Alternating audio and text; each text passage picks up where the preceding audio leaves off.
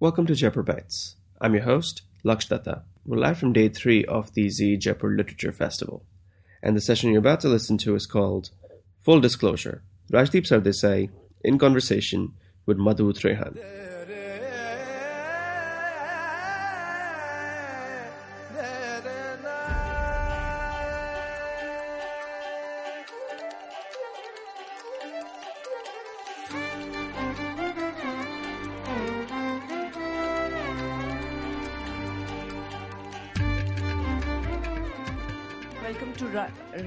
Rajdeep Sardesai. Thank you very much.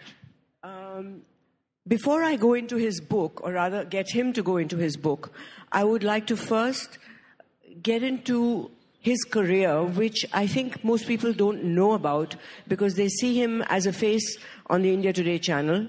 But I think the, his uh, trajectory of where he came from and where he is today is not that well known. So I would like to uh, start with 1988 when you started working for Times of India. Uh, that was your first job, and you were the city editor of the Mumbai edition. Uh, I would la- like to ask you around that time. That was the time in the early 90s when Samir Jain invented and established paid news as an official policy. What did you experience during that time? I must confess, Samir Jain, uh, if he did invent paid news, did it after I'd left the Times of India. Uh, I actually had a wonderful time at the Times of India. It's the most powerful newspaper of its time, particularly in the early 90s where there was no television, no digital, no one to monitor us on social media. Uh, you know, the Times of India, in a sense, uh, set the agenda of Mumbai to the point where the editor of the Times of India then almost went to the extent of calling himself the second most powerful person of, in the country. He denied it, poor fellow, the late. He did, but I didn't. I didn't see myself as that. Uh, but I, you know, that period in Mumbai, in 30 years of journalism, no period, according to me, has been as emotionally draining and, in a strange sense, professionally rewarding as that period of the riots and the blasts of Mumbai. 92 93, to my mind, changed Mumbai and this country forever. We still live, we are on Republic Day today, we still live with the scars of what happened then. So for me, what Samir Jain was doing was completely, it, you know, I was not part of that world. I was part of a great reporting team that actually brought out a very good book called When Bombay Burnt. But because I wasn't on TV, no one read my book. You know, this television makes your byline bigger than your than the book itself. But so I, you know, really, Madhu, I didn't know what Samir Jain was doing. All I can say is you're right. The balance between advertising and the journalist or the advertiser and the editor changed around that period where the advertising and the marketing department became more and more powerful. I could see it happening around me, but I was untouched by it. Me and my team just did journalism, which is the only way you can fight the Samir Jains of the world in a sense. They must learn to respect you for your journalism. The day they don't, they will trample over you. And I think editors of that time made the mistake of allowing themselves to forget journalism and start becoming sort of factotums of the marketing empire. But he is publicly has contempt for journalists. He has stated it. I had a very good relationship with Samir Jain. He had, he may have had, I, as I said, I think he had contempt for.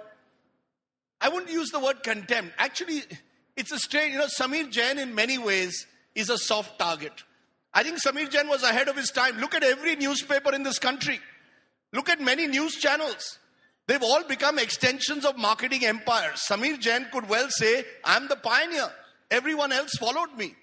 So I'm I'm He does. He does say that, but I disagree with you on uh, pushing the fact that he's a pioneer because paid news, as you know, undermines journalism, undermines the fact that you're writing the truth instead of what a marketing guy is telling you to do according to what uh, the advertising they're getting in the newspaper. But Madhu, there was no paid news at least till 1994. Let's be honest. Much of this, this whole Delhi Times, Bombay Times, these uh, these supplements came much later, um, and you know, in a sense, uh, were, as I said, a forerunner to what we are seeing today. You know, I know I, I'm on a flight. I see number of people actually first turn to Delhi Times, Bombay Times before they look at the front page. You know, we should also ask the readers and the viewers. You know, it, it, it's back to also them taking some responsibility. Maybe Samir Jain saw the possibility that there was a world out there which wanted page three on page one. As a journalist, I might resist it. But the public out there seems to, to want to read what, uh, what Shahrukh is up to, what Salman is up to, what uh, Virat Kohli and Anushka up to. Who am I now to decide for them? So Samir Jain said, I will give the reader what he or she wants. And m- me and the editors sitting in our ivory towers felt, we know best, right? We are going to tell you what is in the public interest. So I think there was a clash. It was almost inevitable.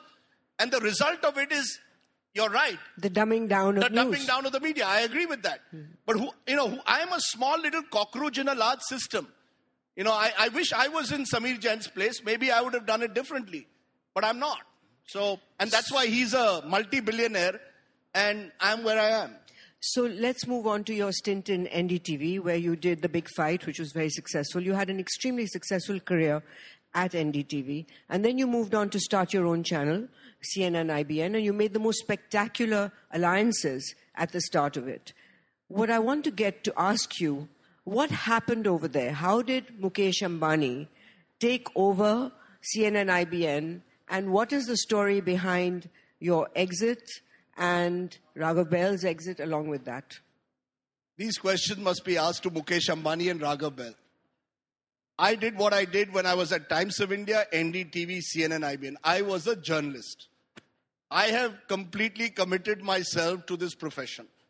What changes in the world around me, who becomes the prime minister of the country, what the equations of the corporate world are with that prime minister or the political class, I don't know. Yes, I was I mean, I'm slowly finding out that we have a world outside which is not as romantic and idealistic as I make it out to be.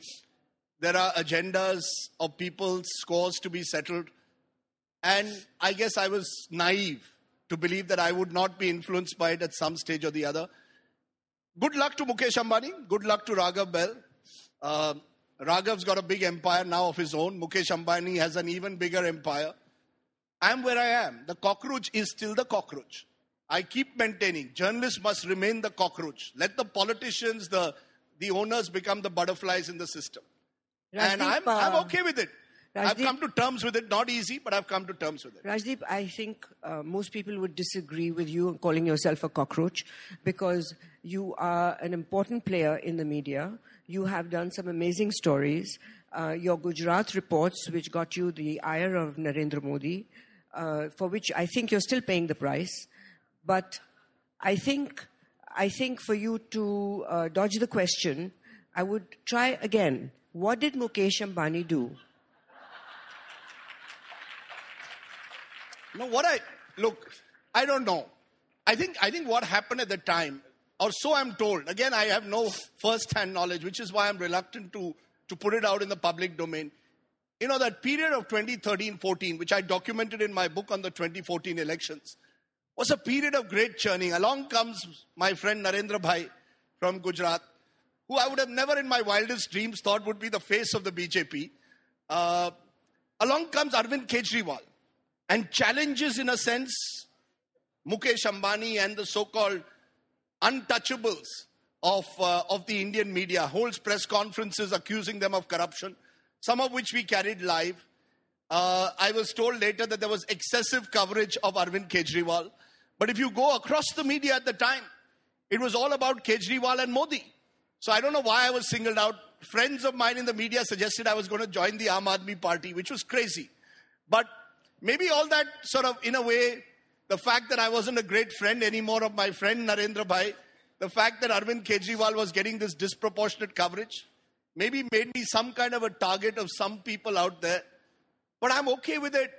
You know, I'm, I'm okay with my conscience. So, you know, you must ask these questions to Mukesh Ambani. Please get Mukesh Ambani, Narendra Modi, Amit Shah, Arvind Kejriwal, Raghav Bahl on this table and ask them. You know, these are the people you should ask questions. Nobody questions them, right? Why don't why don't why don't we? So the message should go out to Jaipur Literature Festival, Sanjoy Roy, Namita Gokhale. I hope you're listening.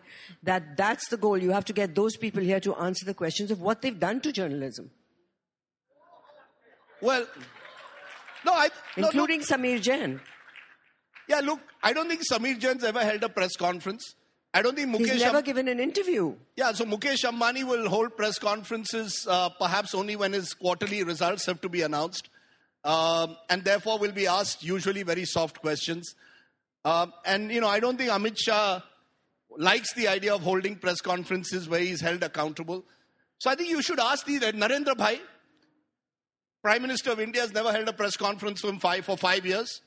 Please go and ask them questions. Please ask them to come to the Jaipur Literature Festival and tell them that Madhu Trehan is going to ask them the questions, Yeah, they'll really come. which means that they'll never come. I should ask you actually, isn't it true that Narendra Modi was supposed to give you an interview in the 2014 elections Yes. and eventually backed out? Uh, this, there's a story there. Then- this, no, you have to see how it plays out. I went to Gandhinagar twice. I don't want to take the focus away from you, but since you ask, I went to Gandhinagar twice, met him twice, talked about the interview. We discussed that, you know, this is how it'll play. He did not ask me for my questions. I said, Is there anything you don't want me to ask? He said, No. And it was pretty good. The meet, two meetings were very good. He's very personable, very likable he, in person and uh, was very gracious to me. What happened was that there is a certain part of the media who he had relied on as being their major spokesperson and mouthpiece. Those, that channel and one lady journalist who at that time was waving the flag uh, for Narendra Modi started a lobby against me to kill that interview, and they succeeded. Look, So- you you've at least managed to get as far as you did. I was kept sitting on the bottom of a bus. My last interview with Mr. Modi in 2012, and uh, while he's sitting on the chair, I'm literally on the bus. My cameraman on the highway of Gujarat is virtually on the windscreen. I think he was sending out a message that I want you where you are on my feet. and uh, poor Karan had it even worse. He was asked to leave, or Modi left the interview. So actually, we've had you've had a better experience than we've had. Uh, Can and I, ask you, what was going through your mind when, after Mukesh Ambani took over CNN IBN, and you saw their home movies being played, such as they inaugurated something in their home, and that was shown, he inaugurated a hospital, and that was shown. It was really like a home movie. So, where's journalism there? Did, you, did it upset you? Look, you know, look, of course it did. You set up something with blood, sweat, and tears. You build a channel out of nothing. I remember when I left NDTV and set up CNN IB, and I was told there's no space in this country for a second English news channel. It'll never work. Nobody can leave uh, and, and, and set up this kind of a channel. Uh, we, we achieved, we got more awards. Forget about anything else. You about did an amazing job. we got. I believe the best journalism on TV was done by us between 2005 and 9. We cracked stories that have never been done before. Uh, if at the end of the day in 2014 someone comes and takes over, I just wish he had given me some of the steak. That's all. Um, you know, the stake was divided among the big guys. But look, good luck to him. You know, I, I, it, and it happens across the world. Look what's happened with the Washington Post and what Bezos has done. My only thing is, Bezos has actually raised the level of journalism that the Washington Post is doing. In India, we tend to go down to the lowest common denominator. You know, if you have the kind of money, please put it in and build the greatest channel in the world, and I'll salute you. If you are going to build, if you are going to do it only as your extension of your empire to, you know, to oblige various people, then please do something else. And that's my problem with Indian business. Uh, you've dedicated your book to the journalist fraternity with the note who, who continue to report bravely and with integrity in the face of unprecedented challenges. What are the challenges that you have faced in the last four years? Me personally, I get trolled, which is okay. But I think there's a general reluctance on the part of those who you want to question really to actually appear and be questioned by you. So I don't think there's, you know, I, I'll be fair. I think journalists face pressures more in terms of the fact that we are more divided than ever before. Them versus us. If you're with us, we will give you access. If you're with them, access will be denied. If you're with us, we will ensure that uh, you know, your channel or your network uh, sort of gives you the kind of rewards that you perhaps deserve. I've been fortunate. India today has been great to me. And I think I've been an exception. In fact, people keep asking me, how do you survive in this world? Because I think Arun Puri, I'm not saying it because he's your brother, is actually at the end of the day an old fashioned journalist. And we need more owners who are journalists first and not owning some school, some college, some, some Business uh, person. some landowner. You know, too many of our owners, Madhu, today have interests outside journalism. And the moment you have interests outside journalism, I find newspapers have power plants. Uh, I'm, you know, it's probably the wrong place to be saying this. This is the Zee festival, so I'll probably never be invited. I'll probably be never invited again. But I would urge all media owners, please, your first core business, if you want to do media, should be media, not opening an oil rig, telecom industry, real estate, politics. The moment you do that, you're compromised. Rajdeep, um, it, w- it never happened before. There was no omerta where the media never criticized the media. We were very sort of ignored any stories even that happened within the media. Now, with Newslaundry, my website, our website, with my co-founder, Sik- Abhinandan Sekhri, we do critique the press, and I think we've critiqued you a couple of times, made fun of you, and you've taken it well. There are a few people who don't, and just one person who doesn't, but everybody else finds it. Do you think this is fair game for us to do that to you? please do it. Uh, you know, that's, I think the media should be held more accountable.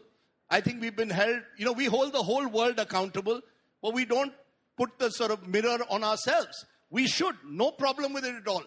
Sometimes it gets vicious and personal, but that's your, that's your prerogative. We haven't been vicious or personal. I don't know.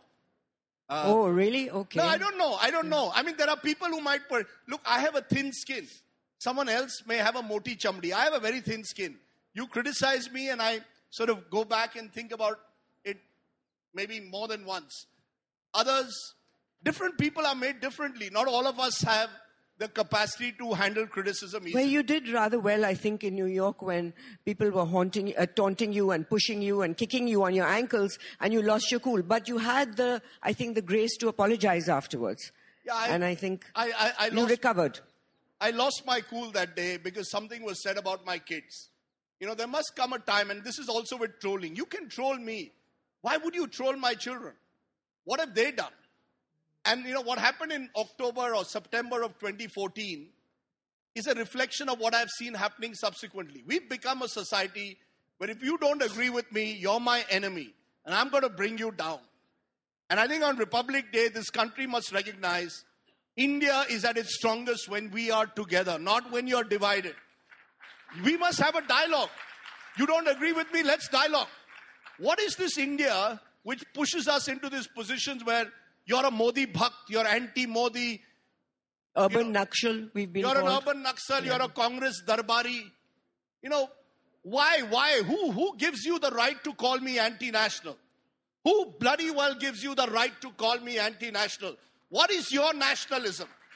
What is your nationalism? A Swiss bank account, and you'll stand up in a cinema theater when the Janagana Mana is uttered, and you'll call me, "You- you're the nationalist? Who are you? What is, you have blood on your hands. Some of our leaders who, co- who coined this term anti national have blood on their hands. They have sat by when Hindus have killed Muslims or when Muslims have killed Hindus. And that's my point. Who are these people? Show them their ugliness in the mirror. They must be shown it. They, they are using these WhatsApp universities, as they are called, to spread poison in our society. Rajdeep, you have uh, spoken about you've spoken about um, the necessity for journalists to be unbiased, or at least give both sides of the story. And bias today means that if I agree with you, you're unbiased, and if I don't agree with you, you're biased.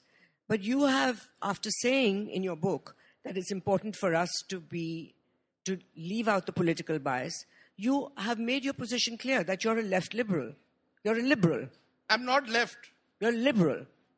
That's a position. That's a political position. Yeah, well, I'm, you know, I'm an, I'm, I'm an Indian liberal. And, and, and an Indian liberal is based, I think, on, on embracing uh, different viewpoints and then finding your own. I mean, being a critic of someone doesn't make you biased. You know, there are times I can I can show you stuff that I've done about the Gujarat government's policies on power. I did stories on how Mr. Modi had done a remarkable job in power infrastructure. Now, no one's going to pick out that story, but you will pick out 2002 and say I'm anti-Modi. I didn't start the riot. I didn't prevent the riot. You know, why? Why don't we accept that people have made mistakes? People have done good stuff. And journalists must show the good, the bad, and the ugly. Now, if that makes me liberal, if that makes me, a, I have a political position, but it's not based on the BJP or the Congress. I believe it's based on what I think is best for the citizenry at that moment. I think banning beef is a terrible idea. Now, am I not to say that? And moment I say that, does that mean I've taken a position? Maybe I have. I think what's happened, Madhu, is that journalists have become, I concede, much more opinionated than they were when I started off the profession. I was told by my editors, you have an opinion, keep it on the edit page. News pages is about the news. Now news has become opinion because news has disappeared. Every anchor has a ha, wants to first tell the nation what he or she wants to know, and then they and then they do the rest. Myself included myself included. Rajdeep, you've written in your book when expectations are raised to fever pitch and then not met, critics cannot be silenced. Public wrath could break the banks and reduce verdict 2014 in a crumpled souffle. He wrote this in December 2014 and he's updated uh, after each, many of the articles, he's updated it according to what's happening now. Sooner or later, the media honeymoon will end and the tough, rather prosaic task of governing India outside the glare of the TV camera will have to begin. 2014 was the year of the personality. What is the ground reality now? Ground, the, there has been some shift, as you can see. Uh, I'm sure you're seeing it on your while you're reporting. That the, is there a, a dimming or a change in the leadership of the BJP in the future at hand? Do you see the rumblings? Are you saying it from a media perspective or a political perspective? Actually, both, because as a, a reporter, as a journalist, you will you have been exposed to the ground realities not being met, as you've written, and there is a discontent, as you must feel now, as you must see now. Then you have also coupled with that statements made by other BJP leaders who seem to be ready to flexing to start flexing their muscle. I'm mentioning why am I playing games? I'm mentioning Nitin Gadkari. He has said some things which have gone uh, against what Narendra Modi has espoused. So, one, do you see the ground realities have changed because the aspirations have not met? And secondly, do you see a change in what is happening in the BJP for the future elections? Look, I think Narendra Modi is still India's Neta number one. You know, he has he's a remarkable leader in terms of the fact he's able to establish a direct connect with the masses. He doesn't need the media. He's bypassed us. Maybe some of the anger sometimes in the section of the media we've lost our power. You know, he's he's managed to ensure why do I need to have this media scrutiny, all these cockroaches? Let's go directly to the people. And he's been very successful. So while there may be these rumblings in the BJP and signs of discontent, and yes, I think the honeymoon is over. I think the, you know, Indians have honeymoons for only a particular period of time. Uh, it cannot be a permanent honeymoon. The honeymoon is over, but he's still Neta number one. I can't see anyone within the BJP taking over from Narendra Modi as of now as their prime minister candidate. And you know, we Maharashtrians like Gadkari, you know, we tend to say too many things too early. You know, the politician who eventually becomes the prime minister is the one who speaks the least and is eventually the least unacceptable. You know, you've got to play this political game very carefully if there's a coalition government. I don't think anyone who plays his hand too early uh, actually eventually becomes prime minister. But I frankly believe Mr. Modi is still Neta number one. But the curiosity and the interest in Rahul Gandhi and the other so called opposition leaders has risen to a great extent within the media. You've written about um, the fifth generation of inheritors of the Congress party in the family. Uh, in fact, they seem to promote themselves as a family, and in their manifesto, they have listed their historical antecedents as if it is a plus point. And now with Priyanka coming in, also it is the family hold is quite. Uh, they seem to be proud of it. It seems to be their ticket to win an election. Uh, it also shows the lack of uh, democracy. And if you if you see, is it possible to conceive that Rahul Gandhi would ever step away and fight a good, let the people in the Congress party, the other politicians, have a good fight and the less and the best man emerge as happened in the BJP? No, I don't think so. I think this country is tragically at the moment stuck between two national parties. One which, in my view, still at its core espouses communalism, and the other which, at the end of the day, espouses family Raj. I think both these parties, in a sense, do not represent the true essence of this great country. This country is a merit driven country now.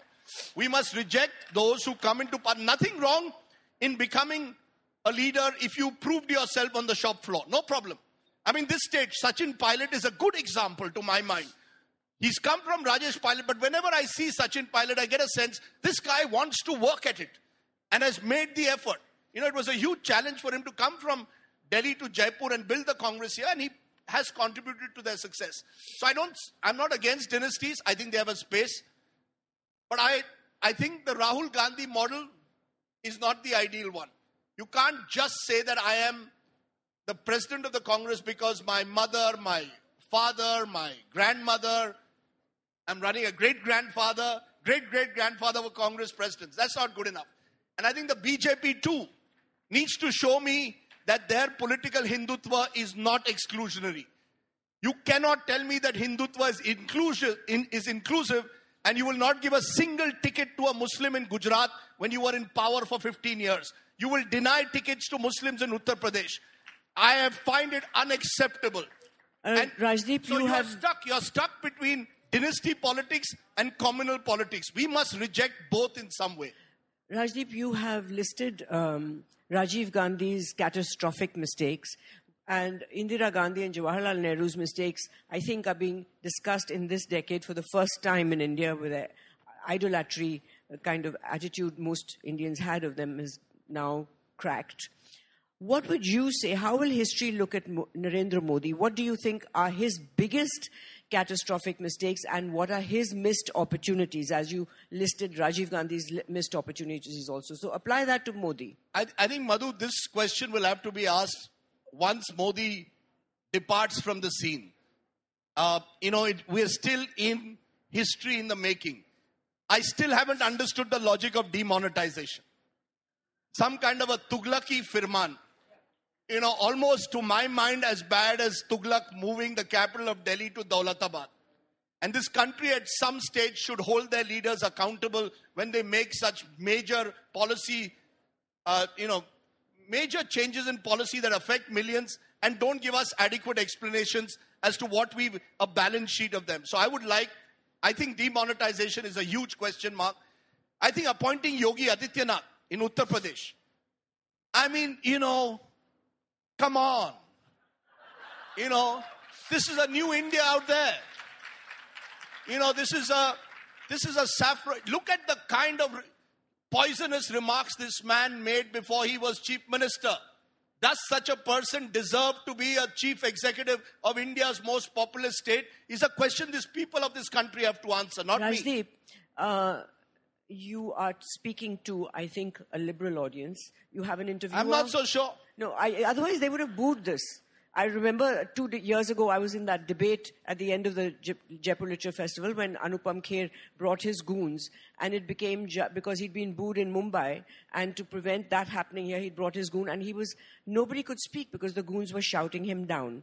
Today you have an interviewer who is on the same sort of uh, perspective. Your audience is also that. So I think you do have to uh, address the fact that if you were saying this in the heartland of UP or Bihar, how would it play? So be it. We'll have a dialogue. I've, I've had it. I've had fights in Bihar, fights in UP. Not physical fights, but you know, the deb- debate, the cut and thrust. This is a great country if you can have democratic debates without the threat of violence. The problem now is there's a threat of violence. Look at what happened to Naseeruddin Shah. Driven out of the Ajmer festival for what? For what he said? What kind of a society do we want to build? And some of our liberalism, even in audiences like this, is skin deep. We will clap here and in our room we'll go and say, नहीं लेकिन लगता है राजदीप बहुत anti Modi है और you know actually you Actually, Hindus have been treated for too long. You know, they've been persecuted. Think of the Kashmiri Pandits. There is, you know, all this this liberalism is skin deep at times. I talk about 2002, you'll say, but 1984 ka kya karoge? I'm saying pox to them all. Reject all of it. Reject all forms of violence, whether it's Muslim communism, Hindu communism. But let's face it in the mirror. And let's be able to do it in a manner that our liberalism becomes a shining example for the world. I fear Indians by their nature are not liberal. That's the tragedy. We are actually caught up in identity politics, caste identity, community identities, and our politicians have astutely played on it, and it's become worse with the incipient threat of violence every time I say something. How responsible do you think uh, Twitter, its trolling, it's kind of reduced? It had. Do you agree that it has played uh, a role in in encouraging anonymous people because anonymity gives you a lot of pseudo courage and people who would never say those kind of things when they're standing in front of you. It has reduced uh, debate, argument to a point of just abuse. Absolutely. And Twitter is, I think, directly responsible, would you agree, for the style of speaking, even in Parliament, has been affected uh, by the way we now reduce ourselves to just trolling and abusing people. Absolutely, Madhu. Not just Twitter. Look at WhatsApp. Look at the kind of videos that are being passed out on WhatsApp. And lies. And lies. Everyone is in their echo chambers. Everyone is in their comfort zone. Today you are having a lit fest, which you are saying has a large liberal audience. Someone else will have a counter lit fest with people of another viewpoint. Never the twain shall meet. And lies are being spread. There was a Sania Mirza picture of Sania uh, in, in Pakistan, apparently in a hijab, and in India in her tennis shorts, and saying, Is this the kind of you know, look at the difference between Muslim societies and Hindu societies. And I, I know Sania's father well. I asked her, him about the picture. This was a picture taken in 2007 when she'd gone to Mecca. But that picture had already gone viral. You want to bring out the worst in us. My problem is today, Twitter, Facebook, WhatsApp are bringing out the worst in us. We should look at the greatest Gujarati, the greatest Indian. Mahatma Gandhi sought to bring out the best in us. Today, our leaders want to bring out the worst in us. And today, we as individuals in our WhatsApp groups are looking out to bring out the worst in us. We must stop that. That is not acceptable to me. Why and should forwarding and forwarding uh, messages without knowing whether they're true or not. Absolutely. All kinds of lies without uh, any verification. You know, and if it appears in WhatsApp, people seem to have the tendency to believe everything. Absolutely. Look at the Muzaffarnagar riots pictures were being brought out and sent out viral of pictures of Afghanistan and the Rohingya Muslims as if it was happening in Muzaffarnagar. And the person who was sending it out, Sangeet Som, is now the MLA, elected. Because our electoral politics rewards this. So, what can people, ordinary people like us, do to fight this? I don't know. But we've got to fight it. You know, Salman Khan in Bajrangi Bhaijaan says, Nafrat failana bahut aasan hai, pyar baantna bahut mushkil. I know it's a Bollywood dialogue, but it's true of society. And we have to find ways to bring out the best in us. And I think the only way is citizenship. We have to realize at the end of the day, we are citizens. This republic is ours. This republic is not just of those who rule us. So, therefore, as citizen groups, find ways. I found it in Bangalore this time. Citizens came together to stop a steel bridge which was being built with lots of money being go- going to the politicians of that state. They went on a morcha, stopped the bridge. We must do that. We must find ways in which citizens are able to challenge their rulers without dealing, saying we are helpless. We're also dealing with citizens who, in a new train, will trash it. Uh, you've seen pictures of those trains, new trains being destroyed by citizens traveling. We have a bridge that was spectacular bridge that was built in uh, UP, and it was uh, completely taken apart, the sidings, everything was stolen. Sure. So I think Narendra Modi, in all fairness to him, has a very tough job because unless the citizens are made to feel, feel responsible, and I think in all our political, uh, in, uh, uh, campaigns, we see that promises are made to the citizens. No politician ever makes a demand of citizens to, to respect what is uh, respect what is built for them or to keep the place clean. Everyone is still littering. What do you think? Is it possible for anyone for any leader to change the people? No, no. Look madhu the glass as journalists we have is half empty. I'll give you an example of a glass half full. Go to indore. Long before yeah. mr modi discovered swachh bharat the citizens of indore led by a really enlightened dm discovered Swachhata. It's the cleanest city in the country the last three years. But even before Mr. Modi came to power, and I think one of his, I, you know, you must give him credit for putting Swachhata on the agenda in the manner that he did. He marketed himself along with it, but that's okay. That marketing is part of life. But the citizens of Indore, voluntary groups, have ensured that the city is clean. If Indore can be clean, why can't the rest of India? You know, my problem at times is that we rely far too much on our politicians to do it for us. We've got to do it now. You cannot, this country, you know, Angrez chale gaye, apne successor chhod gaye. That's what's really happened. You know, when I look at these politicians, would Mahatma Gandhi really have wanted to be surrounded by these commandos and, you know, people around them? They're living in a bubble. Every prime minister in particular lives in a bubble in that seven racecourse road thinking sitting there with a firman he can fix India. India has to be fixed from below, not from above. And, and there are numerous examples. Have to, citizens have, like when you go to Israel, you go to a kibbutz, they'll say, we built this well, we built this medical center, we built this school. You go to a village in India and they'll say, government ne ye nahi kiya, government ne kuch nahi kiya, and it's nobody, I think, is there a politician who will have the guts to actually make these demands, you think? Do but you, think don't need the Modi? You know, we did a India Today uh, magazine, uh, our annual thing on Bharat and, and the new Bharat. There are numerous examples of village yeah. cooperatives doing great work. Look, this great country has reached where it is despite the netas, not because of them. You know, they've reached because of, of wonderful people. The wonderful people of this country will change India forever. You go on at length in, um, in your book about the undefeatable Amit Shah Modi combine in winning elections. Now, you wrote this, this article a while ago. Do you think, think that stands today? No, I say no one is invincible. Uh, you know, I, I, they are a powerful juggernaut appearing invincible, but किसी को हराना मुश्किल है लेकिन नामुमकिन नहीं. Look, you know, to my mind, we tend to, you know, leaders tend nowadays because journalists work in sound bites, speak or, or in images. So someone becomes Chanakya, someone becomes Pappu, someone becomes, you know, 56 inch chest.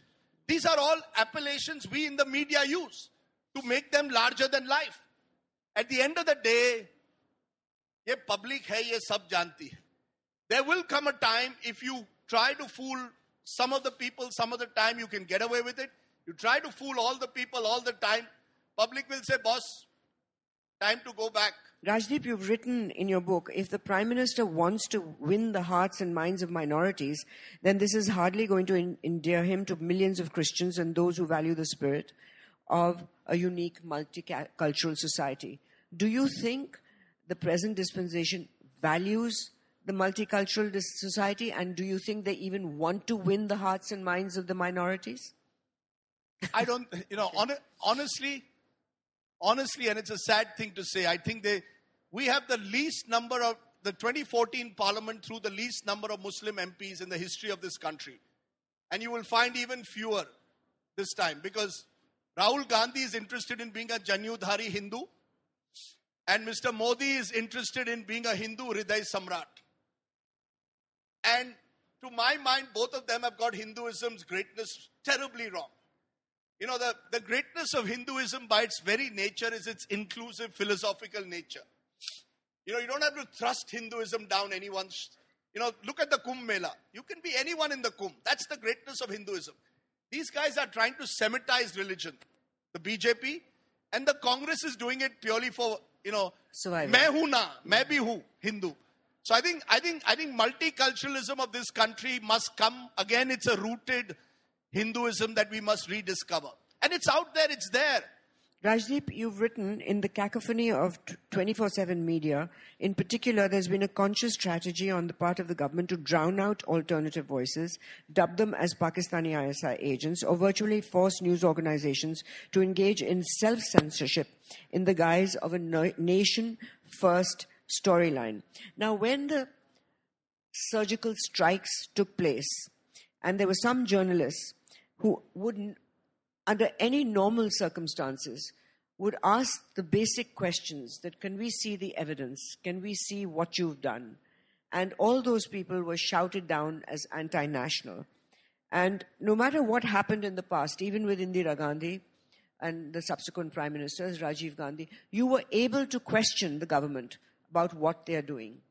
Now, the ground reality is that the media has been delegated to either you obey or shut up. We have, but you know, is the public out there wanting to ask those questions? You know, that's my point. I think the, the present dispensation and increasingly not just Mr. Modi at the center, but Mamta Banerjee in Bengal, Naveen Patnaik in Odisha, Nitish Kumar, Jayalalitha, all of them are putative emperors and empresses. They don't want, you know, and, and the public is okay with it. Look at the success of the film Uri. Good, well made film. But it's again about, you know, bringing out this spirit of nationalism as if the, our soldiers are the only nationalists. Why can't doctors be equal nationalists? Why aren't engineers or scientists nationalists? Why is it that only we can't ask any question of the army in this country?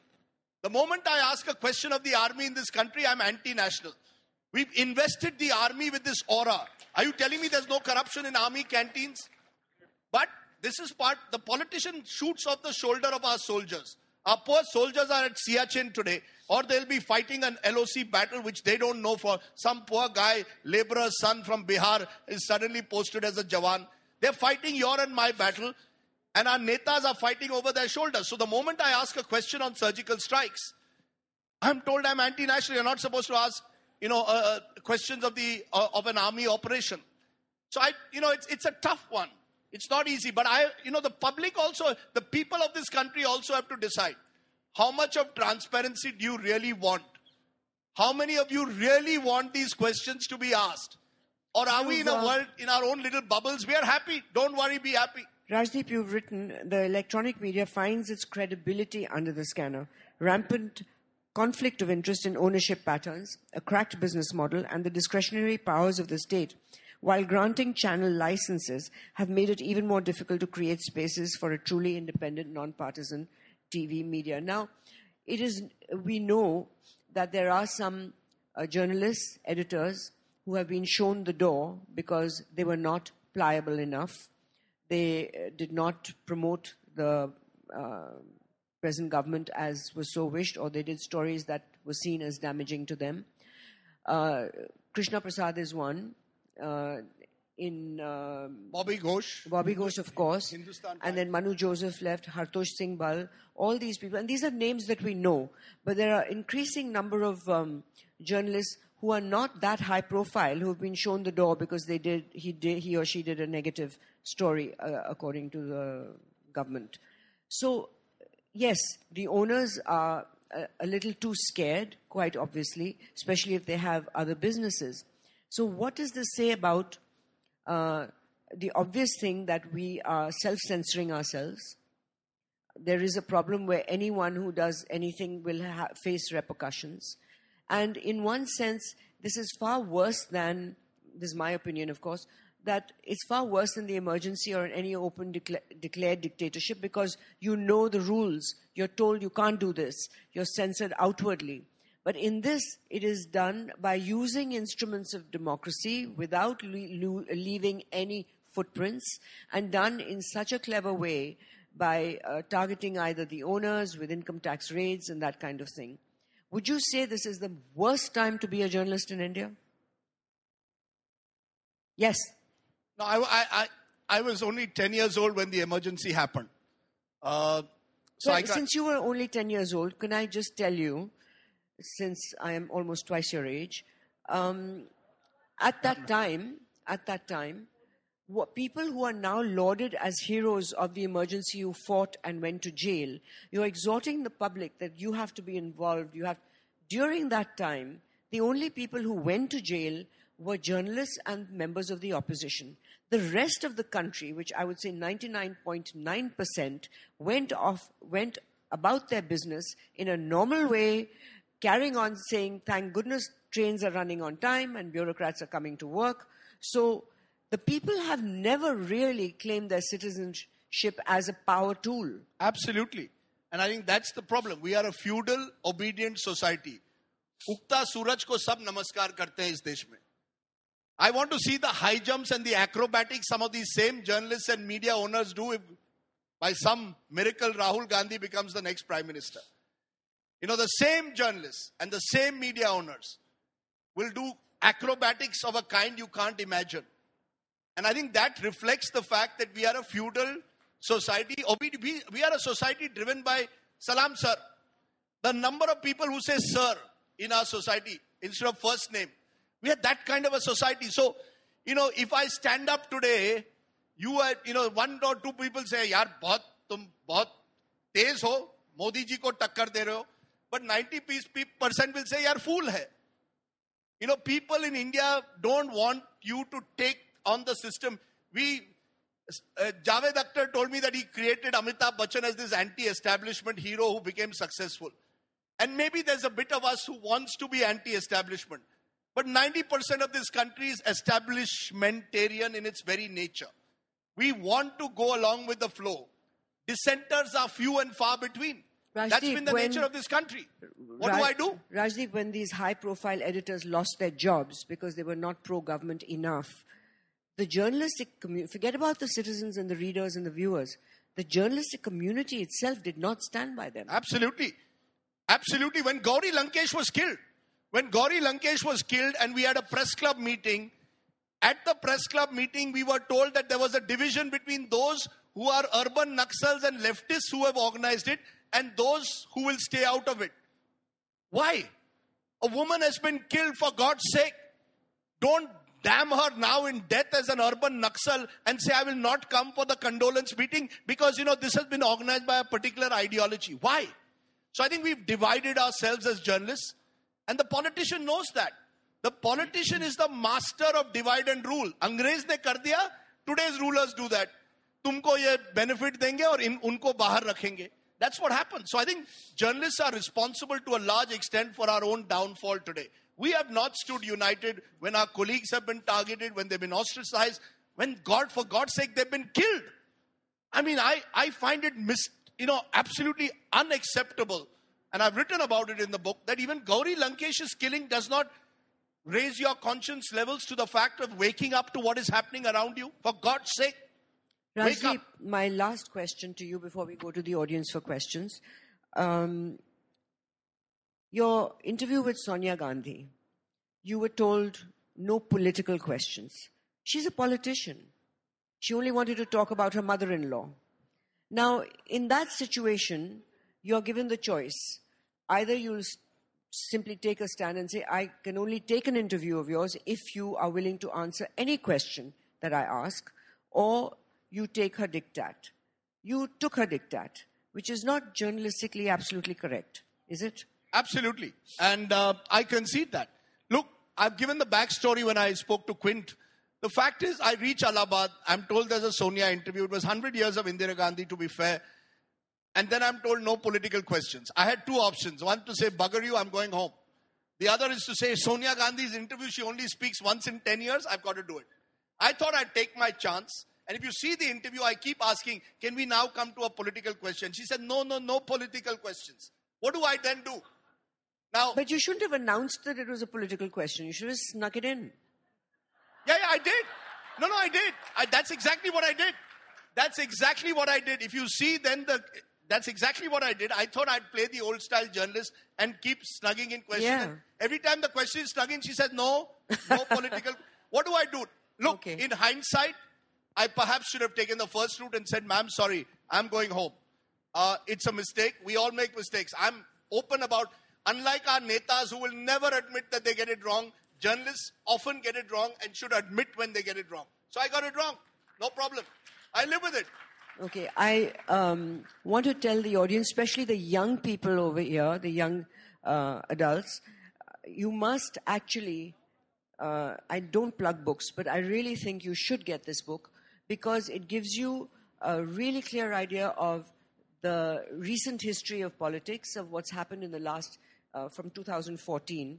And also, his updates are very interesting because they change uh, what he's written. And he ends it with his version of um, Tagore's poem. Where the mind is without Uh, fear. yeah. And I would ask you to read the first paragraph and the last three paragraphs. Okay. Okay. You want me to read it? Yes. They're here to hear you. Okay. And the, the first and the last. First Okay, two and thank the you. last. With apologies to the great Nobel laureate Gurudev Rabindranath Tagore, here is a prayer for my country in 2019 and beyond. Where the mind is without fear and the head is held high, where every citizen is blessed with equal rights and opportunities, not an India which is divided and discriminates on religion, region, caste, class, gender, and income. Where we keep religion out of politics and politics out of religion. Where we cast our vote but don't vote our caste.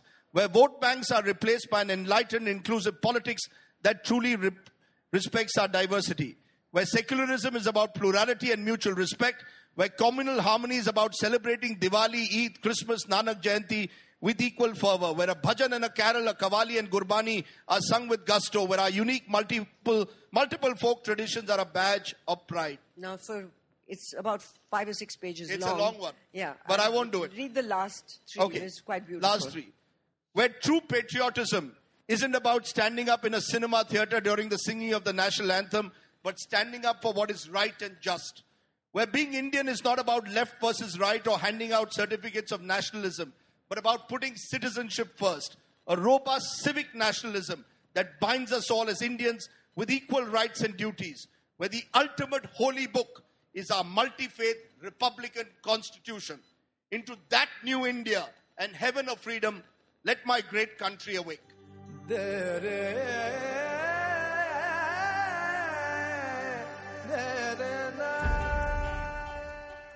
Thank you for listening to Bets, a podcast produced by Lonchora in association with the Zee Jaipur Literature Festival.